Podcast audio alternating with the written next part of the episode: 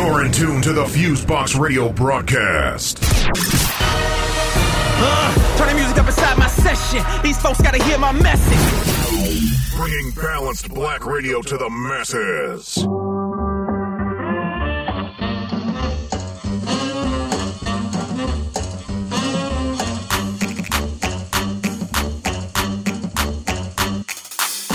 Bought a new pair of pants, man. Papa got a brand new dance, man. Want a cuff, want a hand, man. In the school, they be trying to sue spam, man.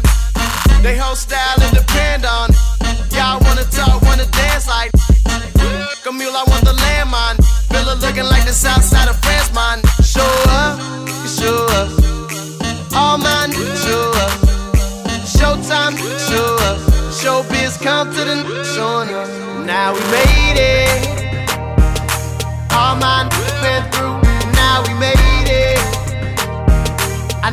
it's hard for you to celebrate it. But I just gotta live my life.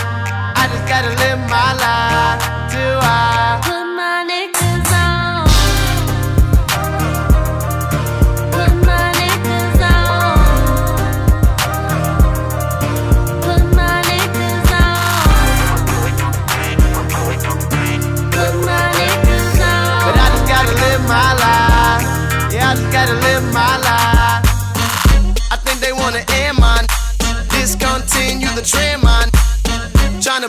tryna blend, man. Need a slow clap and command, man. They don't even understand, man.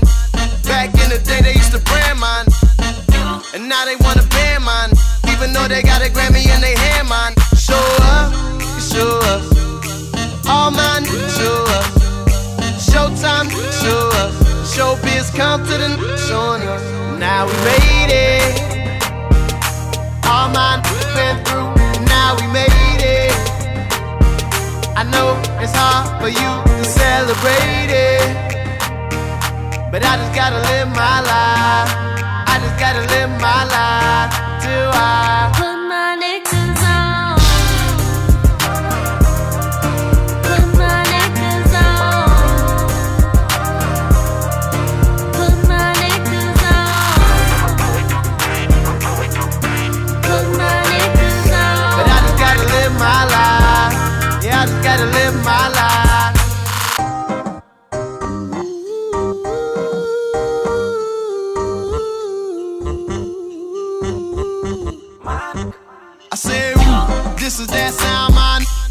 it down, build a new town. Say, ooh, lost and found, man. Don't sink when they try to drown, man. Yo, man, never let me down, man. Never let them ever break you down, man. Bodies in the alleyway. Now police are like a n- they can put away. They looking, they looking, now I got to lay low. They looking, they looking, I got to lay low. So we be looking like the Phantom of the Opera when we drive by. Should've recognized the reminder. Chippy chippy, delegator, biggin', trigger finger making, fly like one guy. Oh Lord, now they at it again. Oh Lord, black magic again. Now we made it. All mine been through, and now we made it. I know it's hard for you to celebrate it, yeah. But I just gotta live my life. I just gotta live my life till I.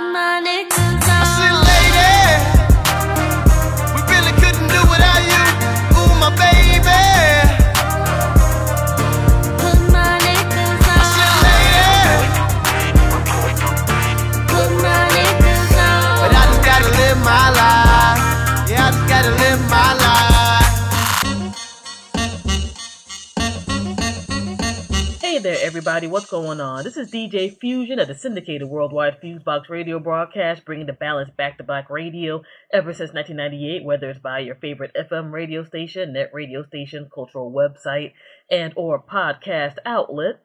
And this week, we are sharing some audio from one of the Moogfest panels that went down in Durham, North Carolina during the weekend of May 19th to the 21st. And I went to this particular panel on Afrofuturism called Can You Remember the Future?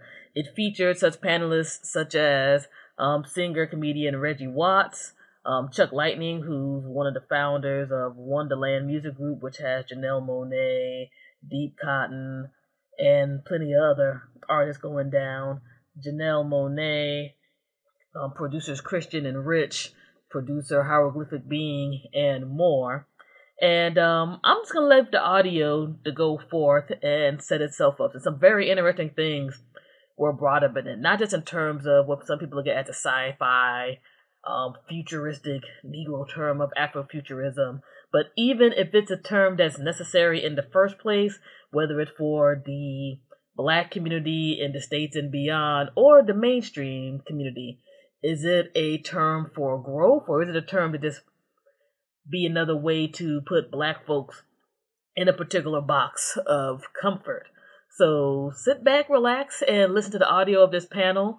If you want to find out more about what goes down at Moogfest, definitely check out their official website at M-O-O-G-F-E-S-T dot com. We're going to have a more deep discussion of Moogfest in one of our longer upcoming regular Fusebox radio broadcast shows, so stay tuned to that. And we have a few pictures on the brand new official Fusebox radio photography website, which is fuseboxradiophotography.com, from some various performances and things that we went to. And of course, blackradioisback.com will have a rundown of everything once everything gets straight as well. So, again, this is the Moogfest 2016 panel called Can You Remember the Future? And I love to hear what, what people would think. So you can hit us up with commentary and feedback either at our email, fuseboxradio at gmail.com, or via our website via our contact page. So here we go. Fusebox Radio broadcast, bringing the balance back to black radio since 1998. All right, peace. Series, look for this guy in the green shirt and the afro, and I'll put it in your hands. I encourage you to check it out and enjoy what we have to offer there at the Hayti Heritage Center. Whether you know him as the creative director of Wonderland Records, or as a member of the avant-garde funk duo Deep Cotton, Chuck Lightning has been at the forefront of advancements of late in Afrofuturism. So now, how about a warm welcome for Chuck Lightning?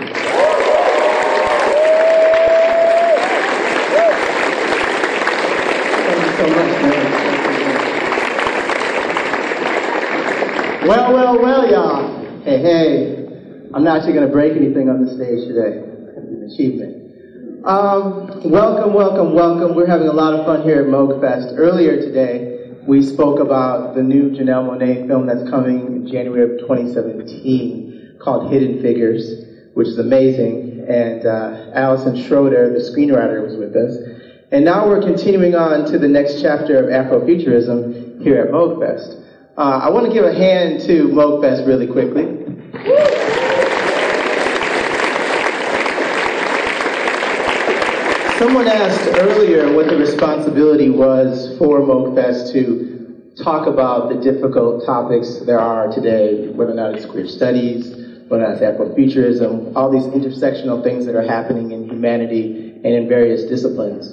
And I think one of the great answers on the stage was that Moogfest, in allowing us to get here and just talk and represent and ask questions and allow this dialogue to take place and give us a wonderful forum for this dialogue to take place, that they are already doing the right thing. And that now it's our energy and how we connect with one another and the things that we say, the questions you guys ask, the responses we give to those questions, and the way that we think about the world anew after this dialogue is really the process, the journey that we're all going through at Moogfest is really a prism to make that happen. So thank you for allowing us all to be here today. And uh, we have another another dialogue after the one you're going to see. We're just so excited, so excited about the discipline of Afrofuturism and what it means to humanity and the world. Thank you so much.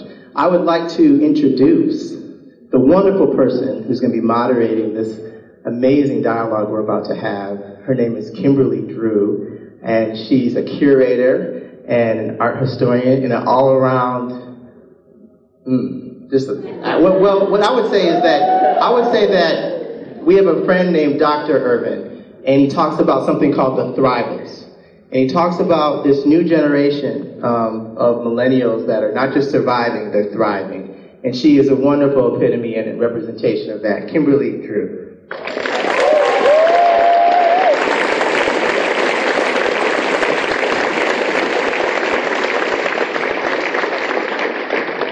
Hey, y'all, good afternoon. Thank you so much for joining us for this conversation.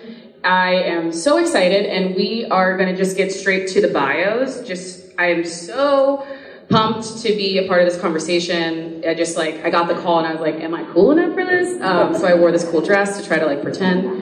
Um, but anyway, so I will start first. Um, if you are a panelist, make your way towards the stage. Um, hieroglyphic being aka Jamal Moss, has long been a pillar of the modern Chicago house scene. He was a protege of the house legend Adonis, and his roots in Chicago house extend back to Ron Hardy, who in the mid 1980s picked up Frankie Knuckles' baton at the storied warehouse renamed Music Box and brought the scene to full bloom. In the late 80s and early 90s, Moss was a part of the posse that kicked off the legendary, ooh, legendary Liquid Love and then Liquid Sex parties. In the mid 90s, he hosted and DJ'd for WNUR's 89.3 Street Beat program. And we're so excited to have you here. If you want to take a seat. Thank you, Jamal. Hey.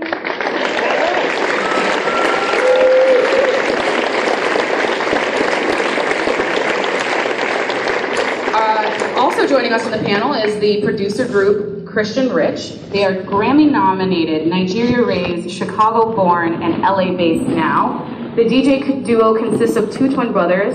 I'm gonna butcher this and I am so embarrassed. Taiwo?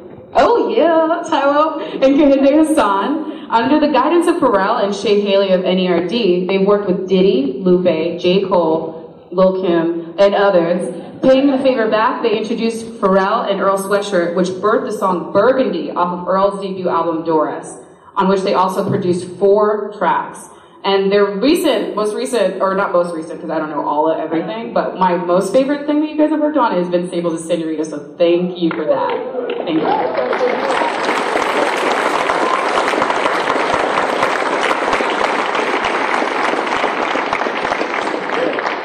And next up is Reggie Watts, an internationally renowned. Oh yeah, give it up for Reggie. An internationally renowned vocal artist, beatboxer, musician, comedian, just total polymath, who wows his audience with live performances which are 100% improvised. Using his formidable voice, looping pedals, and his vast imagination, Reggie blends and blurs the lines between music and comedy. No two performances are the same, and to that end, genius is the word that most is most often used to describe Reggie Watts. Give it up for Reggie.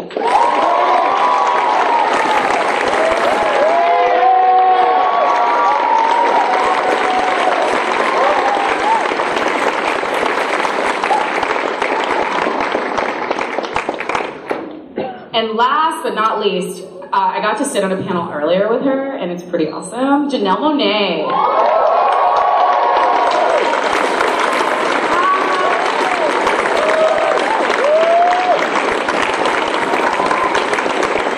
Janelle is a Grammy nominated singer, songwriter, performer, and producer, known for her unique style and groundbreaking sound. In 2010, she released ArchAndroid, which reached number 17 on the Billboard charts and earned her two Grammy nods.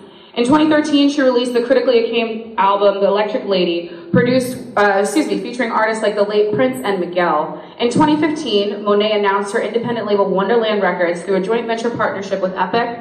And in 2017, as Chuck mentioned, but I'll say again because I'm so pumped, in 2017, she'll be on the silver screen in the film Hidden Figures. Give it up for our panelists.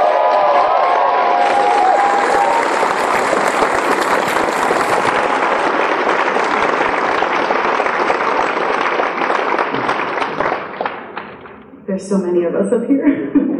so I guess we'll just start with the first question, which is kind of, you know, the guiding question for why we're all here. Could you all just tell me about your first interaction with Afrofuturism and in what ways it has impacted your career or the way that you see the world? And anyone can start. All right, since everybody's looking at me, I'm giving it a go. Um, I guess my first encounter was when I was at university. I went to Northwestern. I was a cultural anthropology major with a minor in ethnographic film studies. So I was walking around campus, and in the music I was involved with, especially around students of different uh, cultural backgrounds, they was coming to me like, "Oh, the stuff you're doing is very Afro-futuristic or Afro-futurism." I looked like they was crazy. I'm like, "No, no, it's black music. It's house music. It's where I came from." And it was just weird that somebody all of a sudden tagged me like I was a new pet from like a, you know, a kennel or something and just said, this is who you are. You know how you get a kitten and you tell the kitten your name is Fido and the kitten eventually just says, okay, I'm Fido. And you know, it accepts it. So that's what it felt like everybody was telling me like, oh yeah, you're Afrofuturist. You know, you have a place in the future. You belong. You know what I'm saying? No, it's like, thank you. I appreciate that and telling me I can live on. You know what I'm saying? You know, like, I appreciate you giving me permission to exist, you know what I'm saying, 2,000 years from now. So, but it's like if you go to the jungle and you look at a lion and you try to call it Simba, you know, he gonna eat you. You know what I'm saying? He ain't Simba, you're food. So, that's my take on it when I really hear the word Afrofuturism, because where I come from, we call it Nubian rights. You like, we, we earn, we work hard how we want to represent ourselves to the world and not be tagged because somebody thinks it's intellectually cute. You know what I'm saying? With the hierarchy, you know what I'm saying, universities or dinner table talk or, oh, I wrote a book about these people over there why they're not like these other people over here in modern day culture. So that's my take on it. Yeah, I'm gonna be the one that's gonna be really, really messed up talking about this.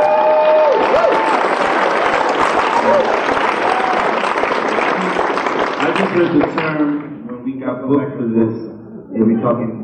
We just learned the term. Yeah, we, yeah, we know the real term because. See, what's funny to us is who we are as people naturally. Now, like you said, it's a category, and you know, we like sci-fi. We grew up on the original sort of recall Philip K. Dick books and stuff like that, Twilight Zone, and all that mystic stuff. But then we also grew up in Nigeria in Lagos, so we just kind of always took everything and just put it in a pot and do whatever we wanted. And we were having a discussion earlier. It's I think it's kind of unfortunate that when you're black or African or some color, everything we do has to be a hyphen and something. It's not like I'm an artist. It's like I'm a I'm African American. I'm a I'm a Afrofuturist instead of just oh, an electronic artist. So that's a very it's dope, but it's also very interesting. It has to be a subgenre or something like that. I, I think looking up the term and seeing what it means, um, I think we're to get into a lot of this today. It's scary that things that people of color, the fact that you can separate color, which is depending on your climate and where you live and the equator, blah, blah, blah, you know, depicts what your culture is to be, which is not true. But um, this term is interesting to me, and I'm, I'm really interested to see how it's going to play out, how everyone feels. But for us, I don't think it's necessary. I just think we're musicians that make music that feels good to us, and if it touches black, white, yellow, blue, then it does. If it doesn't, okay, it was whack, whatever. But um, yeah, first time hearing it was today when we got called, and I was like, okay, let's see how this goes. Oh, we do fit that category. We do fit it. we fit it. I just, I, I just didn't know. I didn't know it existed. You know, so. Yeah, find out you have a child, and it's like it's mine. Okay. We'll roll with it. Yeah, got my nose, so yeah. The rifle formation. Oh. Jackson Five nostrils. Jackson Five nostrils, yeah.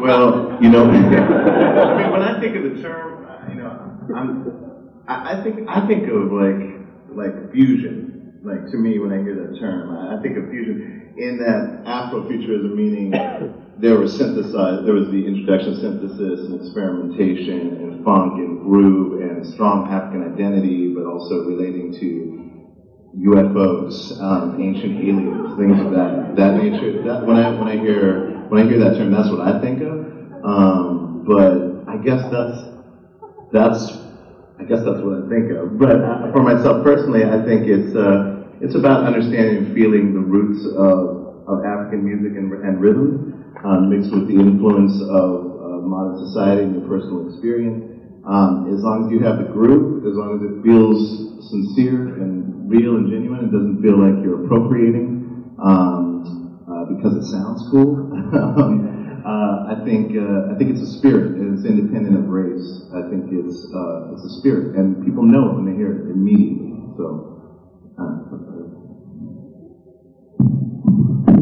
Yeah, the moment I started talking about Android, that's when I was labeled an Afro-futurist. Before that, when I just wore my afro and I was just singing songs on the guitar, I was neo soul. you start talking about robots and shit. I think it's kind of cool. I grew up on David Bowie, Prince, um, concept albums, all those things. So when I think about it, I think it's something fresh, it's something new, uh, it's innovative. You know, it's a mixture of past, future, African roots, space, and and for me, science fiction plays a huge role in the future because I can solve problems. I can, you know, take today's issues and put them in the future, and all of a sudden, to the listener, it means something different. You're able to get their attention or warn them if we don't get our act together. This is what our society we will have a dystopian world if we don't make some changes. And um, for me, it is it, it, it, it it's cool, but I'm not just that. Mm-hmm. And I think we all up here can say that we don't want to feel like we're monolithic or you know we're not you know we're a subculture. And yeah I think when it starts getting to where when you try to put me in a box then that's when it's not cool. But I'm a feminist I'm a womanist So many things there's so many layers to us as as as people so I think it's kind of cool to have that as being a part of my fabric I embrace it Yeah, totally. I think one of the things that's echoed through what you and Jamal are both saying is that it's a real, or for me, I think about Afrofuturism as this kind of faith-based system. That is something that we can truly believe in and guide our lives based upon, but it doesn't necessarily have to be something that can limit us.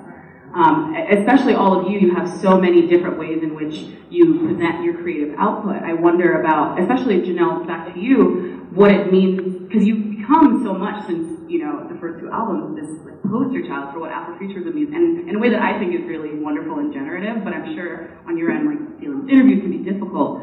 I wonder to you, how do you maintain, and I guess all of you can speak to this really, how do you maintain a sense of self um, in your own commitment to some Afrofuturist aesthetic or some aesthetic about like who you are as you traverse different genres? I think for me, I always again preach the importance of embracing what makes you unique, even makes others uncomfortable. And that right there is freedom in that. It's like this is where I am now. I may decide that, you know, the next album I you know want to talk about elephants or whatever it may be, whatever's moving my heart and where I am, I just won't be a slave to my own interpretation of who I am and what I can do. And I won't allow anybody else to put those boundaries on me because I think that when you start also thinking that, yeah, I'm this one thing and I'm, you know, I'm so important to this culture and I have to continue to serve them and let them be my God, they're my master of, then, you know, that's not freedom. That's not um, innovative. That's stifling. That's you know, you're you're going backwards, and I'm about the future.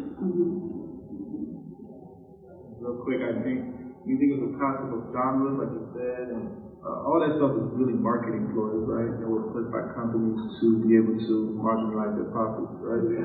So when it comes to creators, we don't think in that way. It's like you can say, oh, you borrowed from this and that, but it's like, yo, I'm Nigerian. I grew up on Sunny Ade, Obey, Fela Kuti. I, I, drums are in my head naturally, you know, beating on the drums as a kid. And then, you know, you listen to classical music, you know, uh, Charlie Parker and so forth. You just have influences regardless of who the person is, you know. Like when you're listening to music as a kid, especially in Nigeria, there's no TV to show you a color or genre. You just hear a chord progression, that sounds good. gonna take that and run with it. So I think for us, we just make what feels good, and then the marketers will go and put it in a genre for us. We don't care. I'll make a house record today. I'll make a hip hop record. I'll do a record which is all strings. Who cares? It feels good to me. So that's my.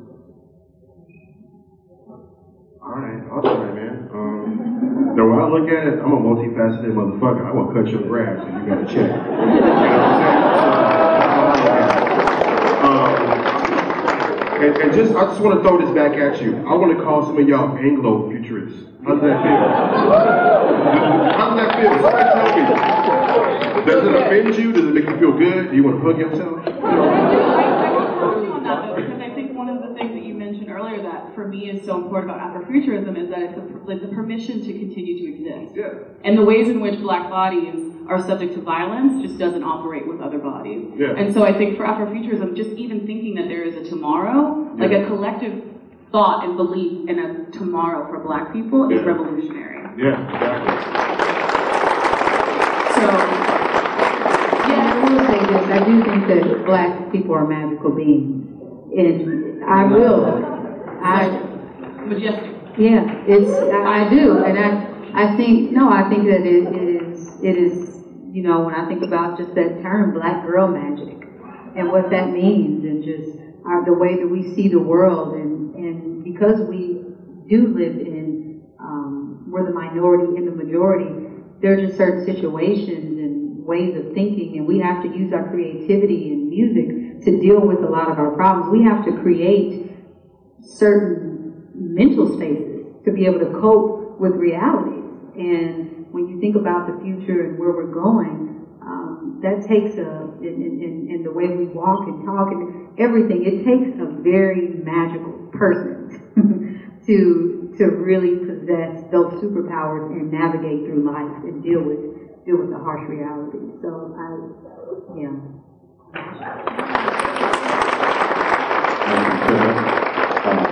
Yeah, I mean, I, I think uh, uh, it's, it's an interesting thing. I, I, you know, I definitely call myself a humanist. I'm sure like. Um, I, I call myself a humanist, and growing up with a French mom, uh, uh, dad from Cleveland, uh, like, you know, spending summer vacations with a bunch of white French people, and yeah, you really croissant. Man, you know it's fun. So like, uh, that was my upbringing. Uh, but I, I will say that what's important to me about uh, the African uh, identity and the, and the African influence of art and music is the continuation of its understanding. And I think that as we move into a more hybridized culture, um, the understanding is the important part. I think a lot. I used the word before, but appropriation is used a lot. There are some there are some artists and some bands that just straight up take African rhythms and African inspired. Yeah, yeah, exactly, exactly. Uh, but that, that one I wasn't gonna say it, but, but and it's it's wonderful. You know, it's been it's, that's been happening for a long time. But I will say, like, it's about feeling it and understanding it. When I hear it and I and I'm alarmed by it, then there's something wrong with it. You know, I mean, there's not a deeper understanding there to translate because music music is immediate. You can hear it. Sometimes you need to adjust to it, but you can hear it. And I think that for me, it's about the soul of where that comes from. And as a human race, as a totality, as a species, as a collective species that's just human, but we see each other as fractionated and different. Um, it's about understanding both of those sides of things. Even like the Cox, as I like to call the Caucasian. No, just kidding. it's like you to taking out my cock friends and uh, it'll, it'll never catch on. But, um, but, but the point is, like, I feel like I kind of, I grew up in both cultures, so I'm always looking for the soul in both. Because when you listen to Mozart or you listen to Beethoven, um, or you or you look at a Moog synthesizer whatever it is, like there's soul there, there's passion there, and everybody's got it. So I don't know. I, for me, it's a, it's about that understanding and truly feeling it because you can imitate it, but that that's not it. So I don't know. That's what's important to me when I hear Afro, Afrofuturism, and I like your explanation of like having hope into the future because that is a real thing. Um, we can't just say, "Ah, it's all good," you know, and just like leave it alone. We have to we have to think in a certain way that keeps a mindfulness about everybody. Um, just to add to that, I think that Afrofuturism as a definition is a great start for people of color just to feel comfortable thinking different, being the nerd that thought like Pharrell and was like, yo, I can make a hit record. But it's really, to me, a, a, word that's for everyone else to stop looking at us and saying, yo, that's cool because we're just people with ideas. So it's eventually, I think, I think people will start to look at us and be like, okay, he's not a black dude, Afro-futuristic dude, whatever. That's just a dude with an idea. Which sounds silly in 2016, but we're just people with ideas. So ideas is what it's about. Because with ideas, we have the traffic light, which was by black dude. You know, that's just an idea. He didn't make a black traffic light. He's white. It is black, but he made it because people were running into each other. So that that that definition of Afrofuturism is more. It's not for us. It's more for everyone else that's not of color or whatever to start understanding that we have ideas and we don't need opportunity on these space. We just just need ideas. We just we just need people to understand we have ideas and we just want to put it out. I think coming from Nigeria, I don't know if anybody else here, my brother lived in Africa. Um, we lived in Nigeria growing up a few years, four or five years, and to be here hearing Afrofuturism is kind of almost hilarious because we don't identify that in Nigeria. We don't call ourselves Afro Negro, none of that. You are, if you're Yoruba, you're Yoruba, you're Igbo, you're Igbo, if you're Ghana, we, by your region. And hearing, coming here, we came here in fourth grade in Chicago. We were born in Chicago, but raised in Nigeria. Came back here in fourth grade. We're 34 now, so technically, for the past 30 years, we've been trying to understand and doing a lot of case studies and research on our own of the evolution of blacks here, right? Goes deeper than just slavery. There were blacks here before slavery and understanding how wealth is transferred, if it's transferred, and so forth. So when I hear Afrofuturism in, in terms like these from someone who lives in Africa, it's almost like you're trying to, almost a genre thing, you're making it okay and marginalizing that idea to say it's cool because it's Afro. But when anyone else does it, it's the standard. And that's what I don't like, right? Like, we should not be looking at any specific race or vice versa, any other way for standards, right? Um, I think that's what limits us as a people. Um, there's a certain group of people that there's a standard that what they make is what we all look up to. And then anything we do, if it doesn't fit that, oh, that's weird. It's Afrofuturism. Whereas in, you just make music, right? So essentially, it's like the word is needed, I guess, to remind people, like you say. It's an introduction, but at the same time, it almost needs to be like the way we saw Michael Jackson, the way we saw Prince. Uh, I hate to say they're colorless, but that shouldn't even be an issue. You just like their music. They were not colorless. They were black men that propelled in this, excelled in this world. So for me, the term, or just like when we create, to go back to the original question, you know, how do we feel about, you know, the genres and so forth, or how do we mix it all together? I think it's just a matter of saying, think about someone from Africa. How would they see this? Would they laugh or would it make sense to them? You know, it's like, it wouldn't make sense to them. Like you're telling them, you're Nigerian, you're Senegalese, but your music that you make that's great there, that everyone around you is of darker skin, here, Afro something. So that's it. Everything else is the standard. So I think that's what the line is drawn for me. Just being able to make sure everyone's music is the standard, not just one specific group. Yeah, I think one thing that's important too, I, I realize between this panel and the panel before that I'm just like a rampant optimist when it comes to identity. I'm like, oh, what I say about myself is what matters the most. Uh, because I think it really is about, you know, who are we referring to as the person who's applying these labels, right? And of course, you guys are in different industries, so it operates differently. Um, but I do think, to, excuse me, like, whichever voice you want to privilege, like, however you establish yourself as the other is really important too. Like, you have to give yourself agency in this as well. Because I feel like Afrofuturism and, th- and forward thinking can be so freeing. Being having the agency to self-determine is something that's really important and something that Black people in the United States have fought for very much um, and the people that you mentioned fought for very much. So I think it really is a, a question about who is the author here and whose voice values the most. And at the end of the day, I would argue that like each individual's voice matters the most.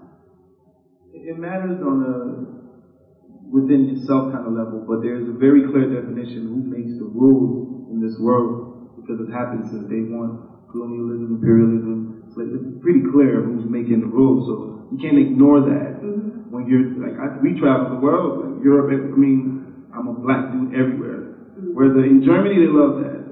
You know, in, uh, in London, it's like, it's cool, but it's like, you have to be realistic. I hate to say realistic, but realistic. There's one group of people who have created all these genres and these titles. So just be aware of that. And you can maneuver in it whatever way you want, but just be clear who created those rules and created those genres and created those, uh, those segments and those standards. Yeah, I mean that's kind of the, that's kind of the nature of, uh, humanity in a way. Like you know the idea of crowdsourcing. You know, like taking um, averaging out like what's the the average is kind of like oh, probably the right way, but in in in harsher times when there were more rules in place for different classes of people based on race or orientation or ethnicity, it, it definitely is about finding freedom in the in-between places and working with what you have and realizing that freedom is everywhere. It's like when people say like, ah, this art scene's dead in whatever, Brooklyn, you know, but it's coming up in Pittsburgh, whatever. Like, the thing is like, art, art, art can never be destroyed, you know, it's like energy in physics. It's like you, it's like whack-a-mole. You know, you, you try to, you try to suppress it here, repress it here, it pops up over here. And the idea knowing that there is no end to creativity, that creativity exists, even, even if you're in the worst uh, God's forbid, you know, situation of being imprisoned or whatever, you have your mind. No one can take away your perspective. No, no one can take away the way that you see the world and identify within yourself. And as long as you have that aspect of freedom within yourself and being able to see that, you know, it's like there's that movie Redbelt with uh, Chiwetel Ejiofor. And one of the lines he said, uh, it's like there is no there is no hold you can't get out of. And, and I love that idea because that's my philosophy when it comes to creativity. Because oftentimes people come up and they'll be, hey man, do that funny thing, or whatever, or be this, or smile a little bit more, that type of stuff. I'm, I'm, I'm, I'm immediately not going to do that. I mean, I mean, but I'll find a creative way not to do it. I won't be like, fuck you, motherfucker. it's, it's not really that. It's more like, it's more like, I see what you're doing. I'm going to wink at that, and I'm going to kind of reformat it. And maybe you might be aware of the fact that what you just asked was a little ignorant. I don't what all that was about, but anyway. Cool. Well, we have time for exactly three questions. Oh So- man, I had like one. I need to see some hands because I'm only I'm only picking three of y'all. Do you want to? Yeah. Yeah, I just before we get into the Q and A, it's just like I got this sister silent elephant in the room, the grill on the back. I'm gonna go ahead and push my ego aside, you know what I'm saying, get upside my head. The one thing I noticed I've been part of a lot of these Afrofuturist talk or yo, I'm black, I'm relevant, you know, scenarios and I feel like people on the stage, we're gonna be okay. But I wanna speak for the 98.5% of people that come from our culture who don't know about Afrofuturism. And I wanna take this negative into a positive and say, well, man, enforcefully help us be somewhere to exist in the future. I want to know how is it possible to have an outreach for the youth who's like really in uh, dire straits. You know what I'm saying? Like going through a lot of hurt right now, a lot of pain. And I'm trying to figure out how can we bring that enlightenment to them. I would love to see panels like this where everybody. I'm not saying all you, you say cops can't be in the room. you know what I'm saying? But it'd be nice to have a community outreach to have the troubled youth, especially from 6 to 16 to be in here, to see the people who's going to be okay. Our rent's going to be paid. You know what I'm saying? We want to be. You know what I'm saying? So I would like, and I, I, I think moving by having this kind of discussion, but it's the one thing I always, always never hear talked about. How can we go back black people or Africans or Nigerians, and I took the DNA test, so I'm 20% Nigerian. Yo, what's up? You know what I'm saying? So be about it. You know what I'm saying? So, but I'm just saying, there's a way that we can go back and tell them, hey, you're Afrofuturistic too, because some intellectuals said we are, but we were okay. We're trying to figure out how we can reverse this and instill it to them, let them know that they have a future. You see what I'm saying? So I would like to see future panels, you know what I'm saying, future festivals really reach out into the communities because I noticed one thing walking around uh, in, this, wonderful city, I heard some people say we never had something like this before or blah, blah, blah, and I noticed it's the natives that's never experienced something like this before. But I come to find out you have stuff like this all the time, but people who live in poor areas don't know about it because they're not reached out to. I've been to a lot of places around the world, and I see people of color, brown, yellow, whatever, and not to knock the cops. See, y'all keep throwing that at y'all. Yeah. Because, you know, I want to let me know how that, that, that, that, that, that feels, you know what I'm saying? So, but I go to a lot of places around the world, and I do not see a reflective of the people I see walking on the street who mop, who pick up garbage, who wash dishes, and they're they got to go home and look at the TV and see that reality fair to them instead of this intellectual reality in the debate discussion we're having right now. So I just wanted to say, let's put the image and the energy, energy forth to try to reach out, you know what I'm saying, to other people who need to be enlightened, like we're being enlightened today. So,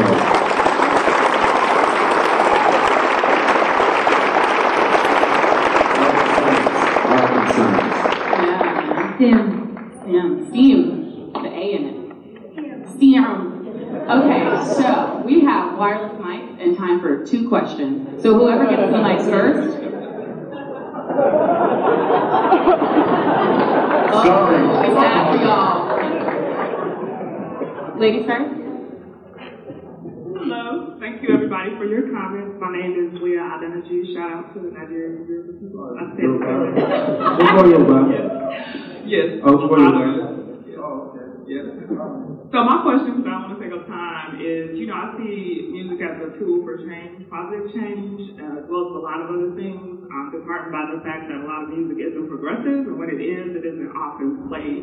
So what do you see as, speaking of the future, roles and different things that we can do to make that change so that music could be more of a powerful tool instead of something that helps the downward cycle? Well, I think the first step is understanding why. Great question. The, first step is to understand why music is not progressive because uh, bad music is marketable, right? If you look at the frequency of 808s, not to say 808 music is bad, that's what we play, but um, if you've ever seen, like, if you want to be a DJ and test it out, play jazz music, room and be out. Play 808 frequencies, people will wild out, do all these crazy things. It's mathematics, is uh, chakras and all that, blah, blah, blah stuff. It's really a matter of people uh, realizing that frequency works and it makes people do crazy things and crazy things, you know, it's good marketing, you make more money. So why progress when can try to progress, it's going to be weird, it might catch on five years later, then five years interim, no one makes money, so keep doing what makes money. That's the first step, right? I think to understand why. And then um, you have to, I hate to say this up here, but you have to kind of understand the, the, the concept of music started in one place, right? So, Africa. so you have to go back and teach a whole group of people around the world that what you've been making, what you are and what you do is actually greatness. That's pretty hard, like he was saying, bringing people in the room, black kids, black people, and trying to teach them what Jewish people do, which is take care of yourselves first, then spread it out. That's kind of hard. It's very hard. It's very hard to convince someone there's no difference between black Americans and Africans. Like, no, that's a booty scratch, or that's this. Like, you're the same people. So, I think it starts from individual groups being able to educate each other as we educate the collective to appreciate the different sounds of music, and as buyers to support, uh, you know, the, the music that I know I got but to, to support the music that's not so popular. You know, I think it starts from there.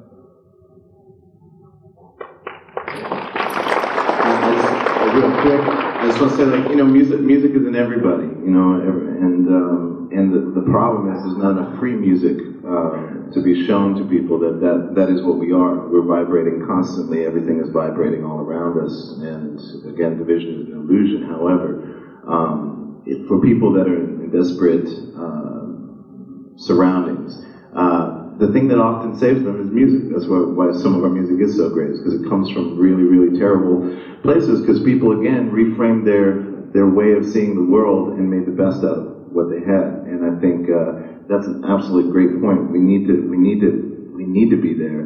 Um, because you know, I worked with uh, it's really brief, but when I was in um, Budapest, uh, there were some kids in the, the eighth district that are considered like terrible Roma gypsy kids, and they're they're horrible. You, you, it's going to be terrible. And I was supposed to do a, a beatbox lesson thing, class thing. And as soon as I got there and I started beatboxing, and people started joining in with me, like I didn't see anything. I didn't see any of the things that people were talking about. They had rhythm, they had soul because they were ready to do it. Everybody's there. Everybody wants to do it. It's just redistributing the wealth. The wealth is just too disparate right now. People think they don't have it, but it's not true.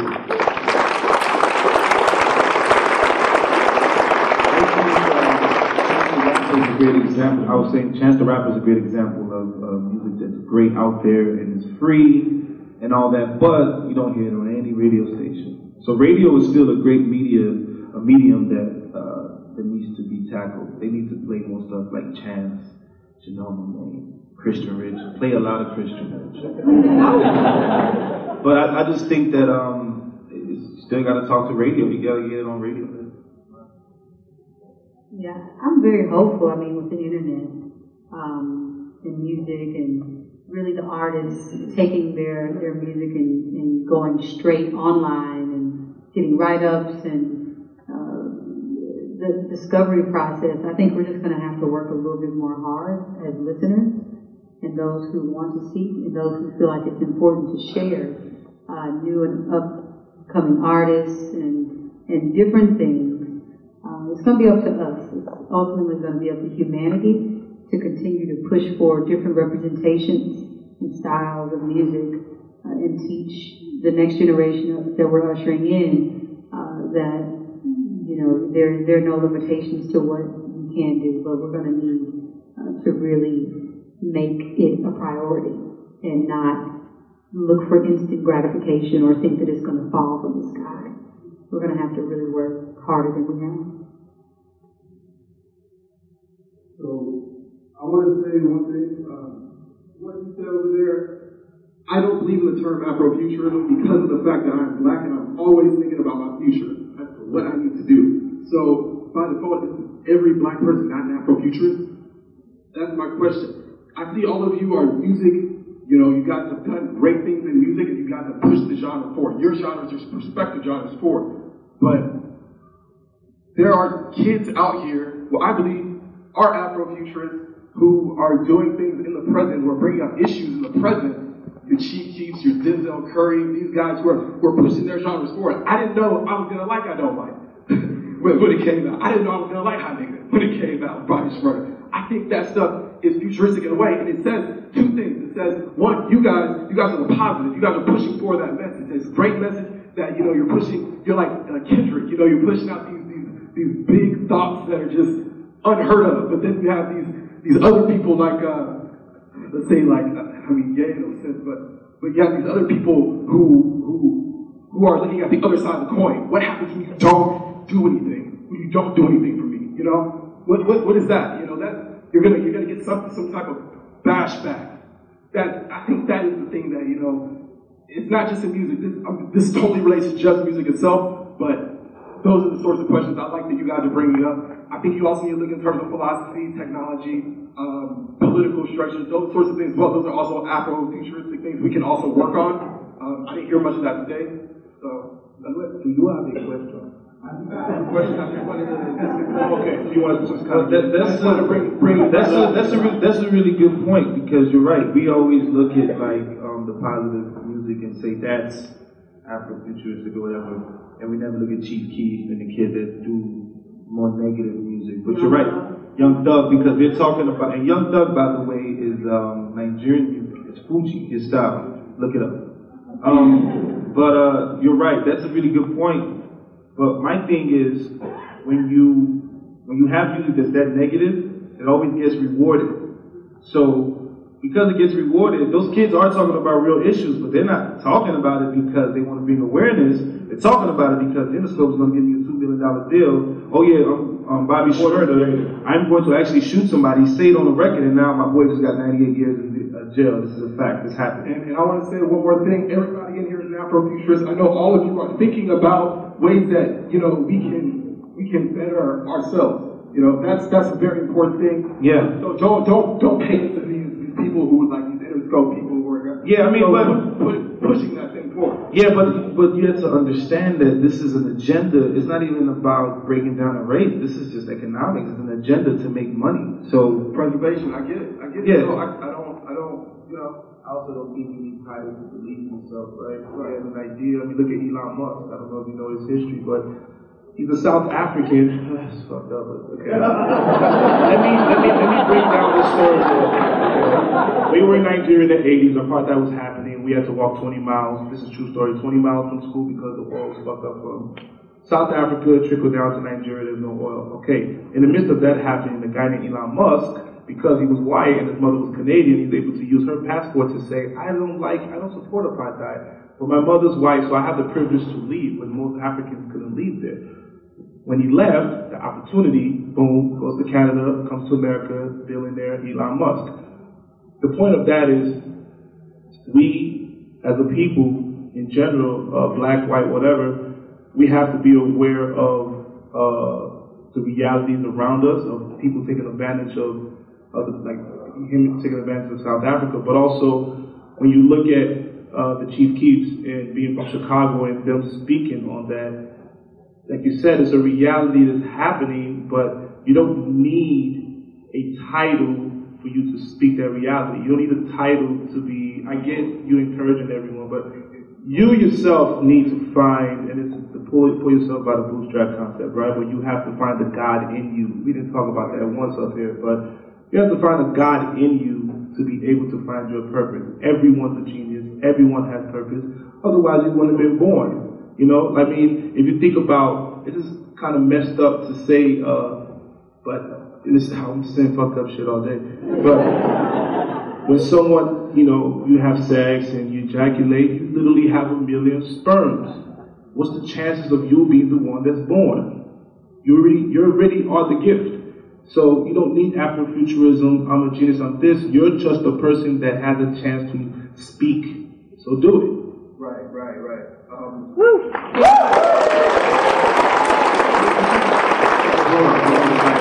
I, I get where you're coming from, I respect what you're saying, but everybody has the time to evolve and grow. And right now, when I look at the state of music, I really don't listen to the radio.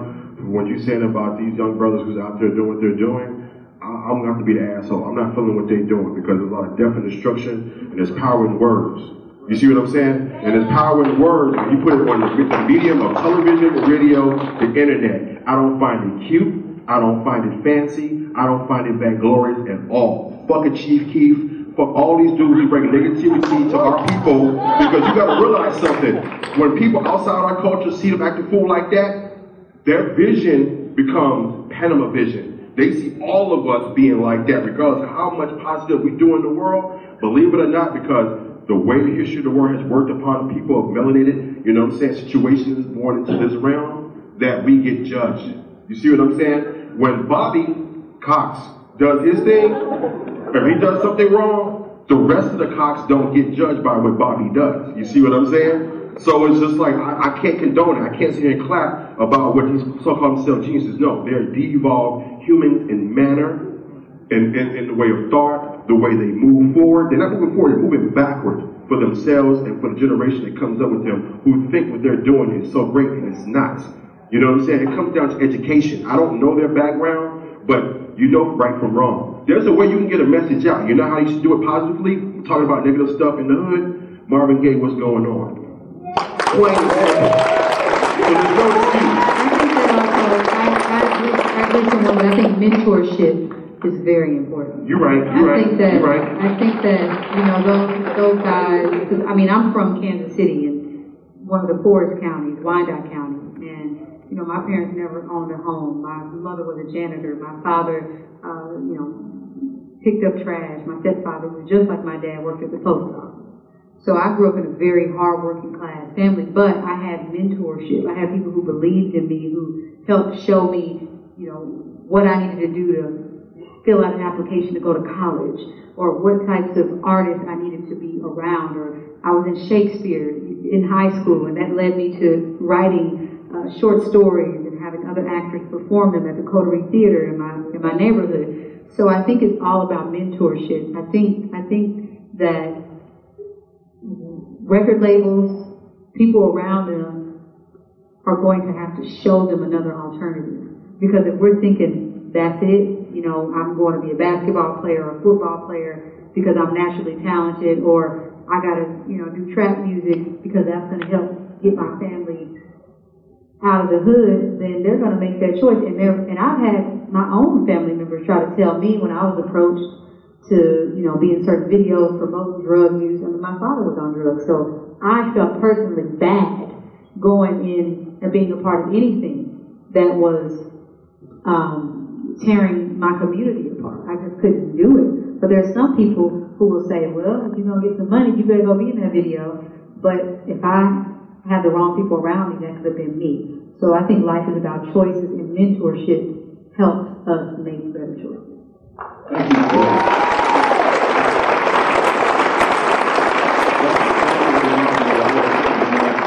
When I grew up in Montana in the 80s, uh, we had a lot of funding for the arts and, and science in school. And the first thing that got cut when the NEA cutbacks in the 90s was arts and science.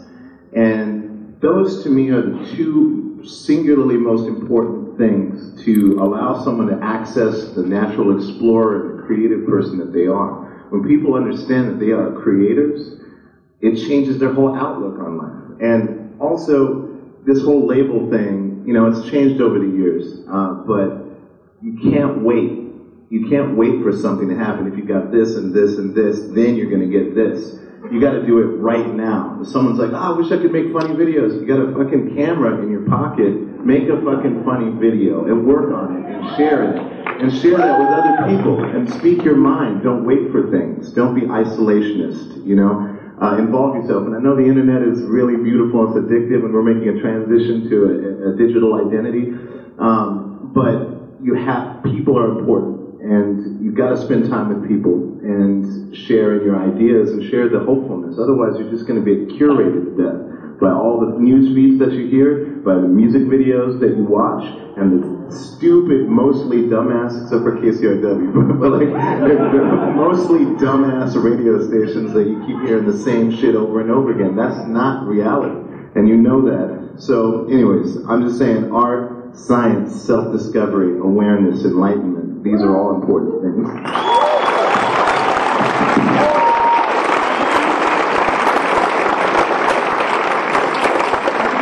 great place for us to end. Thank you all so much for joining us today. And for all of you, stick around. There will be